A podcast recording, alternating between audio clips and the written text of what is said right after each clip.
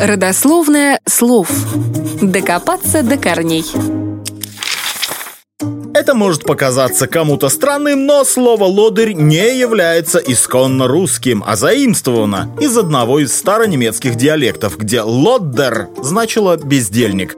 По другой версии, слово перешло в славянские языки из церковной латыни. «Латро» означало «разбойник».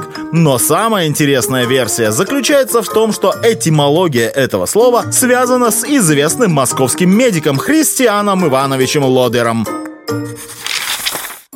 Профессор медицины Христиан Иванович Лодер очень уважал целебное воздействие пеших прогулок и минеральных вод и даже открыл в Москве частный лечебный пансионат под названием «Заведение искусственных минеральных вод».